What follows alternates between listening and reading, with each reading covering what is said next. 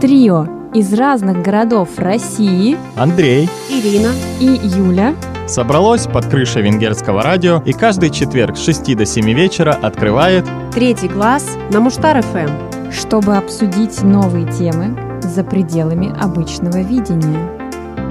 Присоединяйся и ты.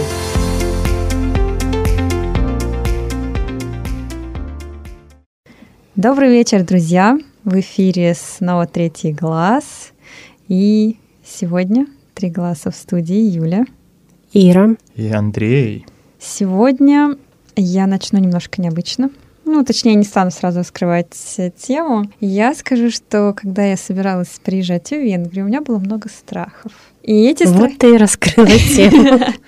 Но еще пока не до конца. Страхи Юли. Итак, Да, тема сегодняшнего вечера. Связанные с Венгрией. Мои страхи, да, и опасения. Но обычно у людей какие страхи? Страхи, связанные с публикой, социальные страхи, так скажем. Ты боишься, не знаю, облажаться, боишься что-то не так сделать или сказать. Боязнь также совершить какой-то большой поступок. Вот, собственно, переезд — это большой поступок. И я думала, что, наверное, это самые страшные страхи, которые могут быть. Но еще не все я знала в Венгрии, потому что сейчас мой самый главный страх — это местные жители. Жуки, клопы, которые населяют эту страну. Просто, мне кажется, больше, дву- чем... двусмысленно звучит. Это местные жители, жуки, Да, я клопы. сразу подумала про наших соседей.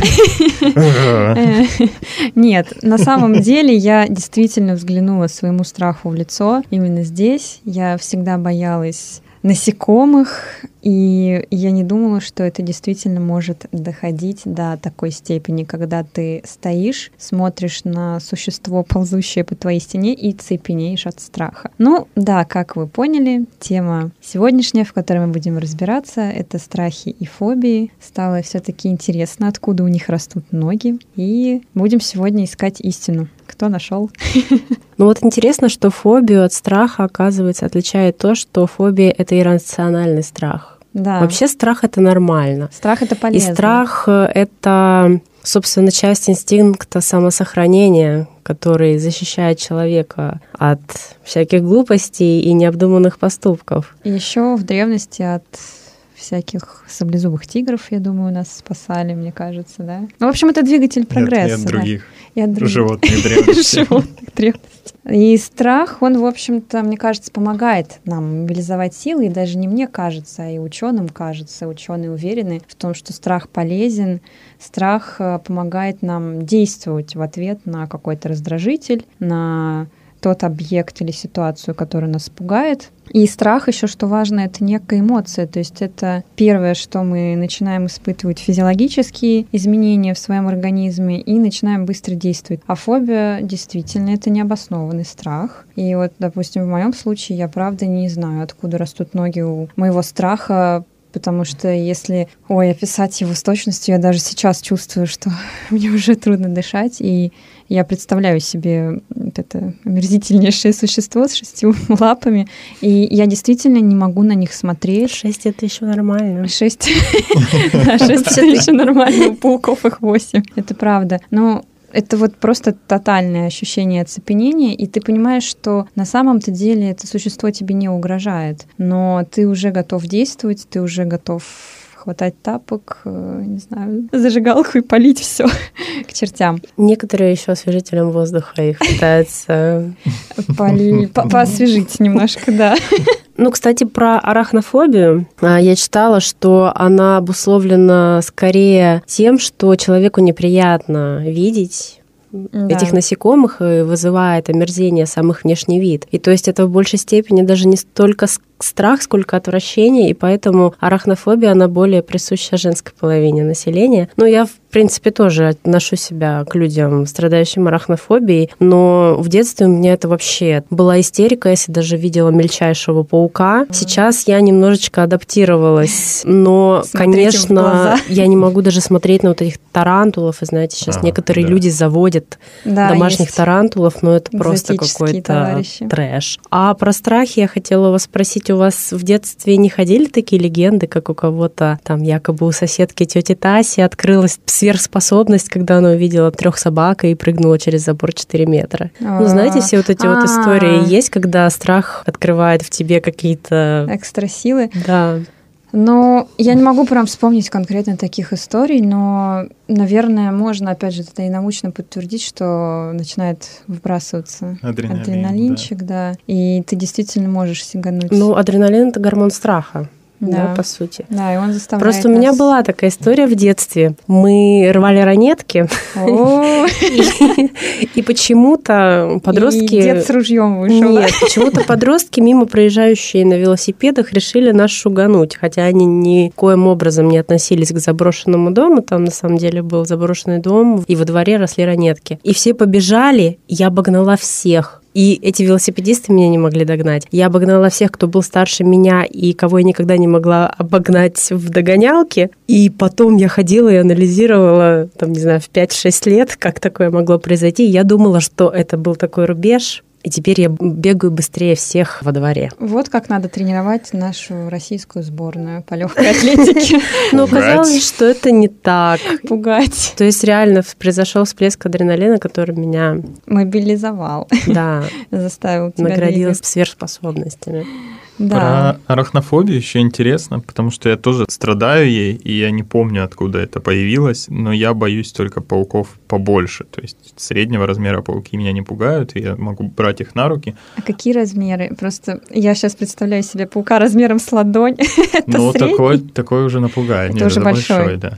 Хорошо. Нет, даже, даже синокосцы уже начинают вызывать отвращение. Вот эти, которые маленькое тело и длиннющие А, кривые вот эти лапки, лапки. да. Вот они уже начинают выра- Ой, у нас таких отвращение много, кстати, в вызывать. Маштархазе по углам сидят. Да, Неритхаза это вообще город синокосцев, они везде просто. Город синокосцев Ну, Неритхаза это вообще город разных насекомых. Если вы хотите изучать насекомых. Приезжайте. приезжайте, и вы увидите тут все страсти мордасти. Это рай Джуманджи. Это вторая Австралия просто.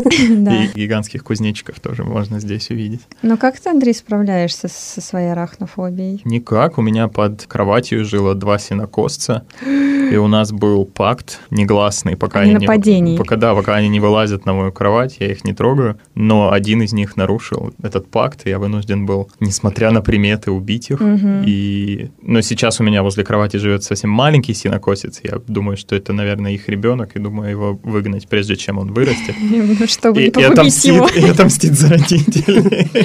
Ну, мне кажется, это все-таки тоже не арахнофобия, потому что фобия, она сопровождается физиологическими процессами, тревога, панические Учащение атаки, сердцебиения, да, перехватывает дыхание. Ну, вот, например, мы все в фильмах видели, как люди, страдающие клаустрофобией, заходят в лифт, и вот у них там вся жизнь перед глазами проплывает. А если ты все-таки позволяешь своим паукам жить у тебя под кровати, значит, ты все-таки можешь мириться с этим обстоятельством. Некоторые фобии восходят, а вот как Юля упоминала уже, к выживанию еще первобытных людей, потому что выживание стояло на первом месте, и поэтому многие страхи и фобии, связанные с такими созданиями, как ядовитые пауки или опасные змеи, Да. до сих пор сохраняются. Ну и эта фобия ядовитых больших пауков, она чуть-чуть трансформировалась, потому что и сами пауки стали меньше, и не все пауки ядовитые. По тому же принципу, например, нас пугает темнота, которая была в то время темнотой пещеры и неизвестности, что же в этой пещере, возможно, там какой-нибудь огромный медведь, и звуки, которые издают охотящиеся хищники. О, да. А маленькие дети, например, боятся чужих мужчин, потому что чужой мужчина мог быть из чужого племени, которое бы просто вырезало всех. Точно, точно, это правда. Ну, такие страшные страхи. Но я, кстати, немножко нас всех поправлю. Мне обидно за пауков. Пауки — это не насекомые. Вот. это членистоногие. У них четыре пары лапок. Членистоногие, они включают в себя ракообразных, паукообразных и насекомых. Вот. Я думаю, что мы сделаем отдельную Вот передачу. еще, еще один, еще один Биологические страх темы. гуманитария. О боже, это страх. Биология. Да. Внезапная биология, назовем ее так.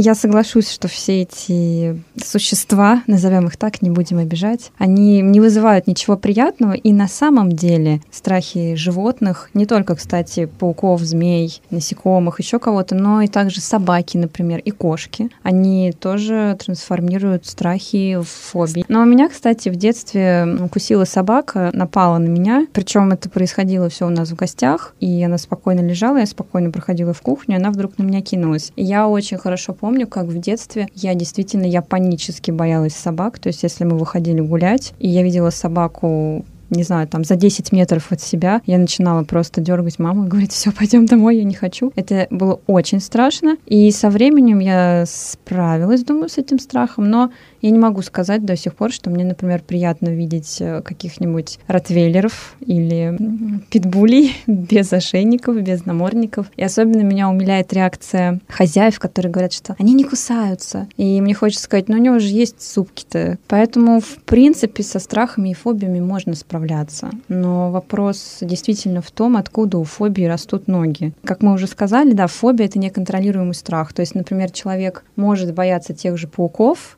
но это будет фобией тогда, когда он будет бояться войти в собственную комнату. То есть он уже ждет, что там засилье пауков, и они сплели паутину, чтобы утащить его к себе в логово. Потому что действительно очень много людей боятся много чего, но это не мешает нам жить. Я, например, боюсь, когда молнии очень ярко сверкают в грозу. Но это не значит, что сейчас я буду сидеть, накрывшись пыльным мешком, ждать, что меня убьет эта молния. То есть фобия... Но заставляет ли тебя это избегать выхода на улицу, когда молнии сверкают. Я выхожу на улицу, когда молнии сверкают. И более того, я даже пользуюсь мобильным телефоном, а ведь говорят, что нельзя пользоваться мобильным телефоном. И наушниками, наверное, тоже пользуешься. Науш... Ну, когда как фишка ляжет. Где-то под одиноким деревом в поле. Это скорее не моя фобия, а моя мой рок-н-ролл. Моя филия.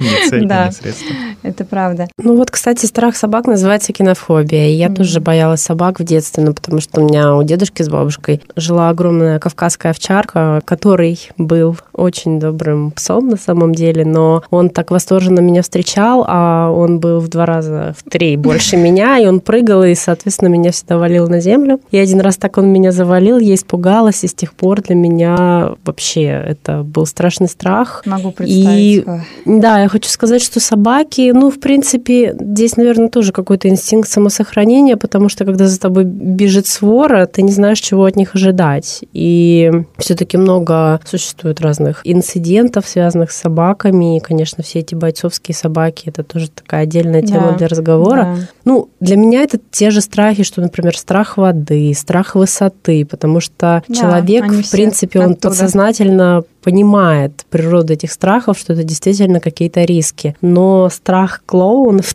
например, как у Джонни Деппа... Но я могу понять этот страх, потому что эти клоуны настолько страшные, некрасивые, невеселые. Вы когда-нибудь видели этих типичных американских клоунов? Это же просто невеста Чаки, привет. Ну да, они жуткие. Поэтому я, честно говоря, по этой же причине, мне кажется, я не боюсь их, но я не люблю. И по этой причине, когда я ходила в цирк в детстве, я никогда не понимала выступления клоунов. Мне не нравились эти разрисованные лица. И еще, может быть, Стивен Кинг, оно или где там он был. Ну да, но вы знаете вообще, на чем основана эта история? Оно вообще был такой действительно серийный убийца в Америке, Нет, Джон Уэйн Гейси, который надевал костюм клоуна. Жуть. И вот как раз Джонни Депп в целях борьбы с этим страхом повесил у себя его изображение в доме и взял правило смотреть на него каждый день. Ну, не знаю, насколько это помогает. Ну и как бы, да, Стивен Кинг, он, конечно, тоже много способствовал распространению этого страха. Ну и, конечно, Пеннивайз — это вам не клоун, там, не знаю, карандаш. Да-да-да. Поэтому все таки Смотреть на него мало приятно, честно говоря. Ну, кстати, вот да, произведения культуры тоже внесли, создали создали даже, наверное, новые фобии какие-то. Например, мне кажется, подруга одна моя не очень любила в темной ванне быть без света, потому что она боялась смотреть в зеркало при этом. О-о-о. Потому что у нее была фобия, что она вот посмотрит в зеркало, потом, как в фильмах, наклонится к раковине, умоет лицо, поднимет, а там кто-то у нее за спиной стоит. О, боги. Мне уже страшно. Ну да. Или, например, были эти ужастики, но опять же, я упомянула Чаки, я его не смотрела никогда, но я слышала. И там всякие гремлины. Я в детстве боялась боялась, что мои игрушки оживут, восстанут против меня и убьют. Ой, грем... Нет, гремлины супер, я, кстати, люблю фильм. Я, наоборот, считала, что игрушки меня защищают, я брала все игрушки спать с собой. Я брала некоторых спать с собой, и с некоторыми я заключала союз, что если Только те, которые, против меня которым ты доверяла.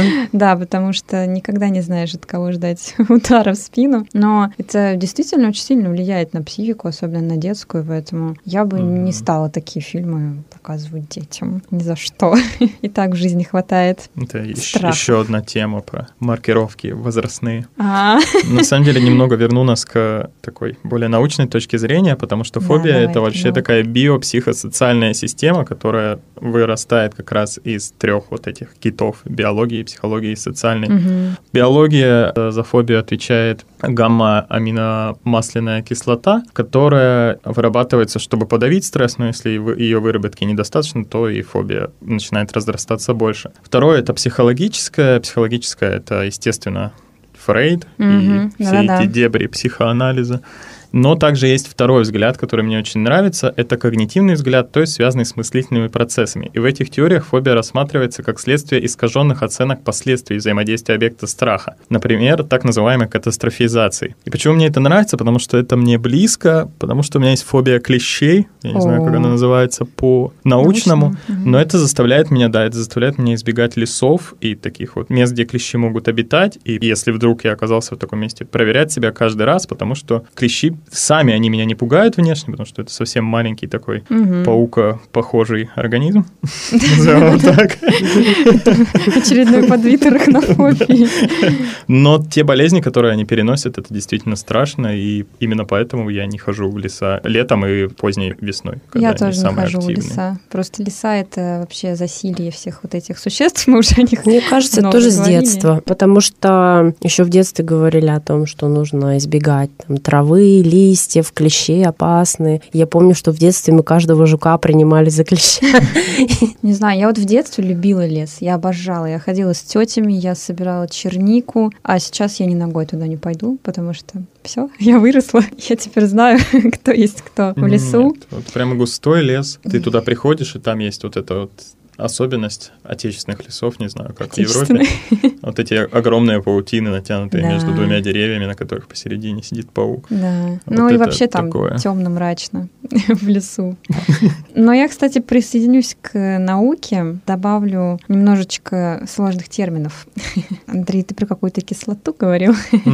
Вот, я добавлю про мозг, потому что все, что связано с нашей деятельностью, это, конечно же, мозг. И поскольку фобия — это некое ограничительное поведение, то есть, как мы видим, да, даже на примере твоем, Андрей, и на многих других примерах, фобия нас ограничивает. И это может быть как плюсом, так и минусом. То есть в твоей ситуации ты просто не ходишь в леса, и я не думаю, что ты страдаешь от этого. Но, например, если человек боится летать, а ему нужно, например, командировки, Ну, да.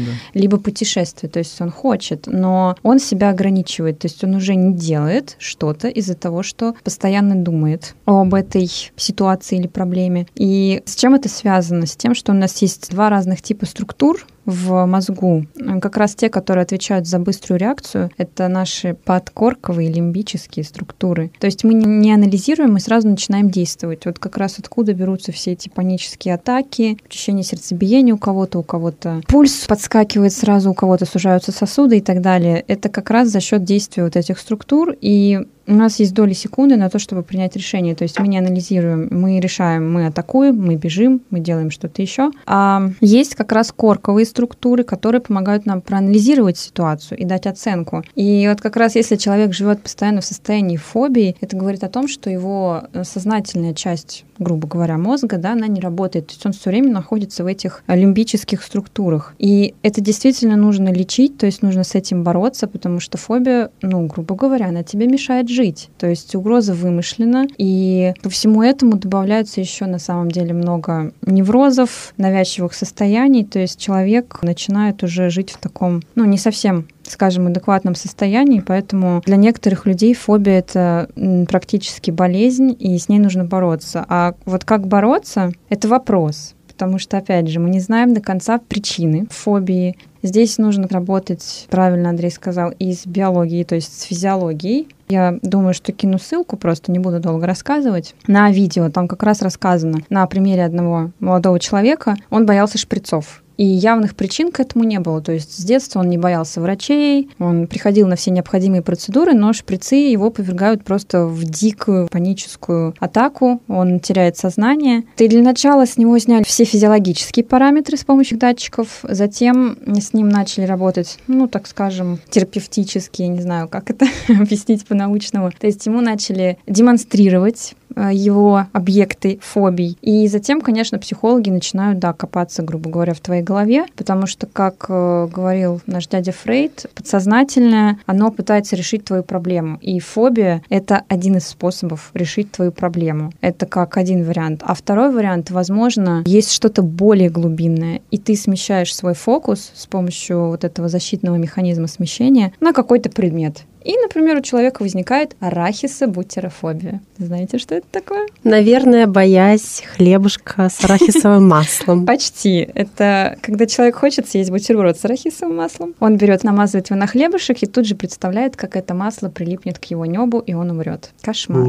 Я не представляю, как с этим. Новая фобия. Да. Нет, ну есть, конечно, очень много различных экзотичных фобий, даже такие, как мелофобия, боязнь музыки. Музыки? О. Или трискоидекофобия, боязнь числа 13. Для меня это смешно. Я родилась 13 числа, и меня всю жизнь сопровождает эта магическая цифра. Дидаскалейнофобия — это боязнь школы. М. Драмофобия — боязнь переходить улицу. Я не знаю, как люди живут с этой фобией, если честно. Гимнофобия — боязнь ноготы. М, Это Как интересно. люди смотрят в зеркало вообще? Нет, Или как они не моются, смотрят? как они моются. Как Возможно, в моются, да. одежде. Возможно, возможно, не моются. Такое тоже бывает. А Есть если- панфобия, боязнь всего. Вот это, Это вообще потрясающе, как очень страшно. Ну, это, конечно, уже такие, наверное, психические отклонения. Я, Ну- конечно, не хочу никого обидеть, но все-таки здесь нужно обращаться к квалифицированным Ну, ты специалистам. права, да, ты права, потому что даже вот специалисты,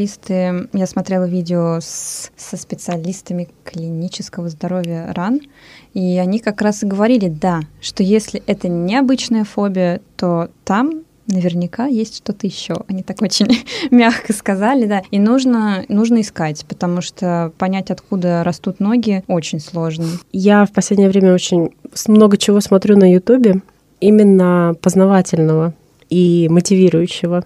То есть у тебя нет фобии, связанной с просмотром видеороликов на Ютубе? Не знаю, как это называется, ютубофобия. На самом деле я нашла там действительно очень много всего интересного. Я как-то просмотрела лекцию Ирины Хакамады после интервью с Ириной Хакамадой.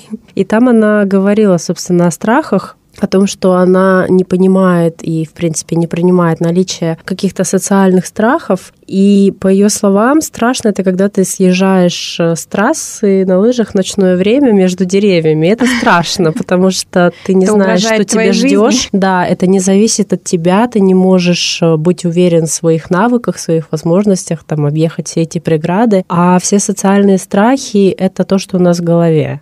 То есть страхи, которые мы можем преодолевать. Социальный, да, я соглашусь. Социальный это наиболее интересные и, мне кажется, наиболее актуальные для нас, потому что мы каждый день с ними живем и каждый день их преодолеваем. Страх публичных выступлений есть просто у 100% людей, и это все тренируется тренингами многочисленными, коих можно найти на том же Ютубе, в Инстаграме. А какие еще есть социальные страхи, кстати? Мне кажется, страх сделать что-то в первый раз. А, ну да, это вообще всю жизнь преследует. А, ну, знаете, как когда в аудитории кого-то спрашивают, например, кто желает, кто доброволец, все лес сидят. рук, лес Да, и рук. потом такой самый смелый я и говорит какую-то чушь. И Ему ставят пятерку только потому, что он был первый. А это вот, кстати, эффект Даннинга-Крюгера. Вы слышали о таком эффекте? Да. Ну, я сделаю вид, что слышу. Это когда люди, которые имеют э, низкий уровень квалификации, делают ошибочные выводы и не способны осознавать свои ошибки в силу как раз-таки низкого уровня своей квалификации, и это приводит к возникновению у них завышенных представлений о собственных способностях, в то время как действительно высококвалифицированные люди, наоборот, склонны занижать оценку своих Мгм. способностей, э, недостаточно уверены в себе, в своих силах и считают других более компетентными, и поэтому происходит вот этот диссонанс, то есть умные люди не уверены в себе и помалкивают, А, ну да. Э, глупые люди впереди планеты всей, и в общем-то, это тоже такая проблема. Но как раз-таки вот по-научному диванные эксперты называются людьми, которые имеют метакогнитивное искажение, эффект Даннинга-Крюгера. Сегодня у нас мега познавательная программа, между Все прочим. области просто, да, Да. захватили. Нет, мне очень нравится, потому что это действительно интересно. И э, хоть и термины у нас сл- сложные сегодня, но Мы в поисках истины, поэтому я только за. Я хочу еще, у кого еще есть? Есть еще теория, что страхи передаются по наследству. А, да. Все это появилось из опыта, проведенного на животных Брайаном Диасом и Керри Рестлер из медицинского центра университета Эмори в Атланте. Опыты проводились на мышах, им давали нюхать определенный запах ацетофенон, и при этом их били током каждый раз. Господи, бедные мышки. И как выяснили затем ученые, проведя анализ спермы мышей, один из генов изменялся, что затем создавало страх уже у их потомства, у их детей и их внуков. При этом детей и внуков специально изолировали, то есть у них не было никакой связи с сородичами и какой-то социальной передачи этого страха быть не должно было. Но при этом, когда потомство начинало чувствовать этот запах тоже, у них проявлялся страх. При этом они никогда с ним до этого не сталкивались. Мгм. И это заставило ученых предполагать, что страх действительно может передаваться по наследству. Нет, ну в принципе да, если мы говорили о том, что все наши страхи ведут глубоко-глубоко в первобытные времена, когда люди боялись заходить в пещеру и Ну чего да, еще да. того не боялись, то, конечно, да, все эти страхи, они имеют такое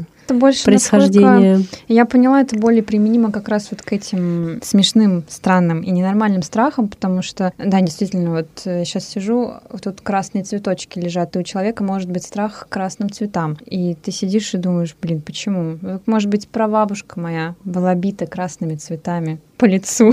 Кто знает, какие вообще могли происходить жизненные истории в ситуации. Поэтому, скорее, да, со странными Ну страхами. вот мне кажется, странные страхи все-таки, да, они имеют какие-то связи, какой-то бэкграунд. Обязательно, потому что Потому что это не может э, возникать просто так. Клаустрофобия, понятно. Например, люди, Ну, неприятно, когда как Роберт Лэнгдон, он оказался в колодце подростком и не мог оттуда выбраться. И с тех пор он боялся заходить в лифты и разные замкнутые пространства. Но есть, кстати, еще, знаете, экзистенциальные страхи. Это страхи, как раз связанные с э, нашими мыслями, умственными процессами, которые происходят на нашем жизненном пути. Например, страх смерти или Мгм. бессмысленность человеческого бытия. Вот поиск смысла жизни, кстати, вот оно. Мне кажется, чаще всего люди пытаются искать этот смысл жизни, когда они боятся прожить свою жизнь как-то не так. Я очень часто это вижу на некоторых своих знакомых. Сегодня не буду передавать им привет, это слишком личное. Не выдавая их Не буду да, потрохами. выдавать секрет. Но опять же, это мое восприятие. Может быть, они скажут что-то другое. Но действительно, мое мнение такое, что вот искать этот смысл жизни ты будешь тогда, когда наверное, ты не, особо наслаждаешься своей жизнью. Надо просто жить и радоваться. А вот эти все мысли, конечно, они приводят в том числе и к фобиям. А с фобиями надо бороться. Вот так вот ты вышла в итоге на... Я, вышла на борьбу против фобий. Да, кстати, красный цвет тоже может быть из прошлого, потому что яркие цвета — это символ... раздражители. Это символ ядовитых существ. А, Ядовитые существа обычно окрашены в ярко-красный цвет, да. Вот, ну и я закончу тогда свою сегодняшнюю линию давай. страхов из прошлого, потому что как работает система организма, которая отвечает, собственно, на фобии. Первая система — это чувство, и она находится в подсознании, и ей принадлежат моментальные суждения, поэтому Мгм. эта система реагирует быстрее, и поэтому в ситуации страха мы реагируем именно чувствами. Ну Вторая да-да-да. система — разум, которая работает медленнее, которая пока сориентируется, что да как система чувства уже при- приведет в действие организм. И если разум развивался на протяжении всех времен, то чувство, система чувств сформировалась еще давным-давно, когда люди не жили в мегаполисах, когда они жили в общинах, и когда мир был совершенно другой, поэтому сейчас все эти вот стрессы, которые на нас налагаются теми же самыми СМИ, например. Вот у меня был, например, такой недолго страх, когда появились новости о том, что люди стали умирать от амебы, которая попадает в мозги из А, водоемов. Боже, да, было Вот. такое. Ну, это очень-очень такая очень редкая смертность, очень-очень редкая. Но из-за того, как СМИ это пре- преподносят, тебе кажется, что мир вообще ужасно опасный, и где ты там воды не вдохнешь, ты тут же эту амебу себе Андрей, сюда, так сюда. и есть. Будь осторожен. А я помню, мама мне говорила, кстати, в детстве, чтобы я не купалась в речках именно как раз по этой причине, что там какие-то простейшие проживают, и не смей, даже по щиколотку не смей. И я, да, я долгое время боялась водоемов не соленых. Ну и вот, и из-за того, что вся эта система чувств сформирована еще в прошлом, мы получаемся как этакий человек-дикарь или человек из Средневековья в современном мегаполисе, который уснул еще вот как раз в прошлом, проснулся в мегаполисе, и вся эта информация на нас нападает и тоже рождает фобии. Мне кажется, вообще все зло в информации, в избытке информации. Правильно говорили, меньше знаешь, крепче, Крепче спишь. М. Истина-то. Проблема в том, как она подается. Эта информация воспринимается. И знаете, когда перед каким-то жестким фильмом там, или передачей пускают титры о том, что просьба отойти от экранов людям с неустойчивой психикой, там, детям. Вот мне кажется, что почаще нужно пускать такую строчку, прежде чем вываливать все эти сенсации в На людей. в информационное поле. Да, это точно. Ну да, это тоже еще одна тема, которую мы захватили. Информационное поле, как оно создается, потому что да, потому что СМИ создают мир намного ужаснее, чем он на самом деле. Отсюда у многих людей тревога и стресс.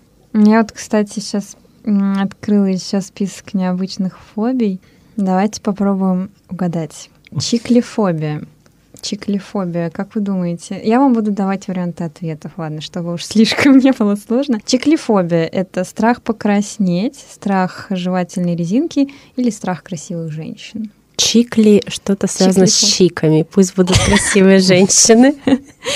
Так, Андрей. А что, что со жвачкой что-то было? А, Страх покраснеть, страх жевательной резинки, Может, страх женщин. резинки? С чиками была хорошая вариация, но все-таки чиклифобия, да, это жевательная резинка. Страх жевательной резинки. Редкий страх. А вот страх перед красивыми женщинами, Ира, не так красиво звучит. Венустрофобия. А, Венустрофобия. Венус, Венус, Венус, да. Венера. Венус, но по-русски как-то вот эта венустрофобия как-то... Венус что-то с венами больше Да, что-то с связано. венами. А есть еще очень интересный страх — гамофобия. Но мне кажется, вы должны догадаться. Ну, это страх перед фобиями, страх перед незнакомцами или страх перед браками. Перед, перед браками. Я тоже за браки. Ну да, гамо, полигамия. Я думаю, что это вот откуда-то отсюда идет га- гамма. В общем, гамофобия, да, это страх перед браком. И есть противоположный ему ануптофобия. Ну, это как-то по-египетски звучит. это страх быть одиноким. Ануптофобия. Но вот эти фобии, кстати, говорят ученые, связаны с рядом расстройств личности. Поэтому кто боится браков или кто боится одиночества, тоже нужно немножко покопаться в этом и побороть свою фобию. И Есть еще очень интересный страх, называется дейпнофобия. Дейпнофобия, окей, последний раз дам вам варианты. Депнофобия — это страх сна, страх перед подростками или молодежью, или это страх столовой или разговоров за ужином. Я Дейпнофобия. думаю, что страх разговора за ужином. Дейпнофобия. Андрей, согласишься? Я не могу найти никаких слов из греческого или латинского языка, связанных, поэтому... а, па-па-па. А Что было первое? Страх сна, страх перед подростками или страх разговоров за ужином. Не знаю, может, сна. И все-таки здесь была права Ира. Это страх перед разговорами за ужином. И такой страх может вызывать тошноту или даже судороги после еды. Ух. Поэтому проверяйте свое состояние после ужина. Если вам нехорошо, возможно, вы просто страдаете дейпнофобией. Или у вас гастрит. Или вы беременны, Идите к врачу. Да, один совет. Идите к врачу, он вам подскажет, что делать.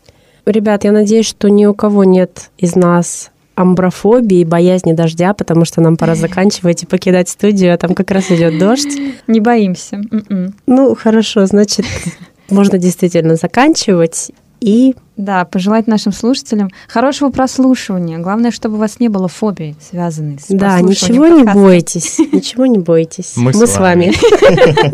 Да, мы с вами до следующей недели. На следующей неделе что-нибудь новенькое, свеженькое принесем вам в эту студию. С вами были Юля. Ира, И Андрей. Всем пока!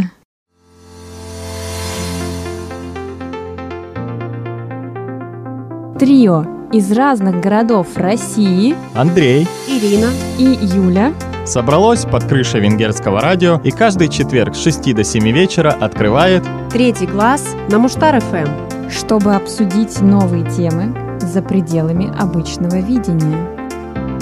Присоединяйся и ты.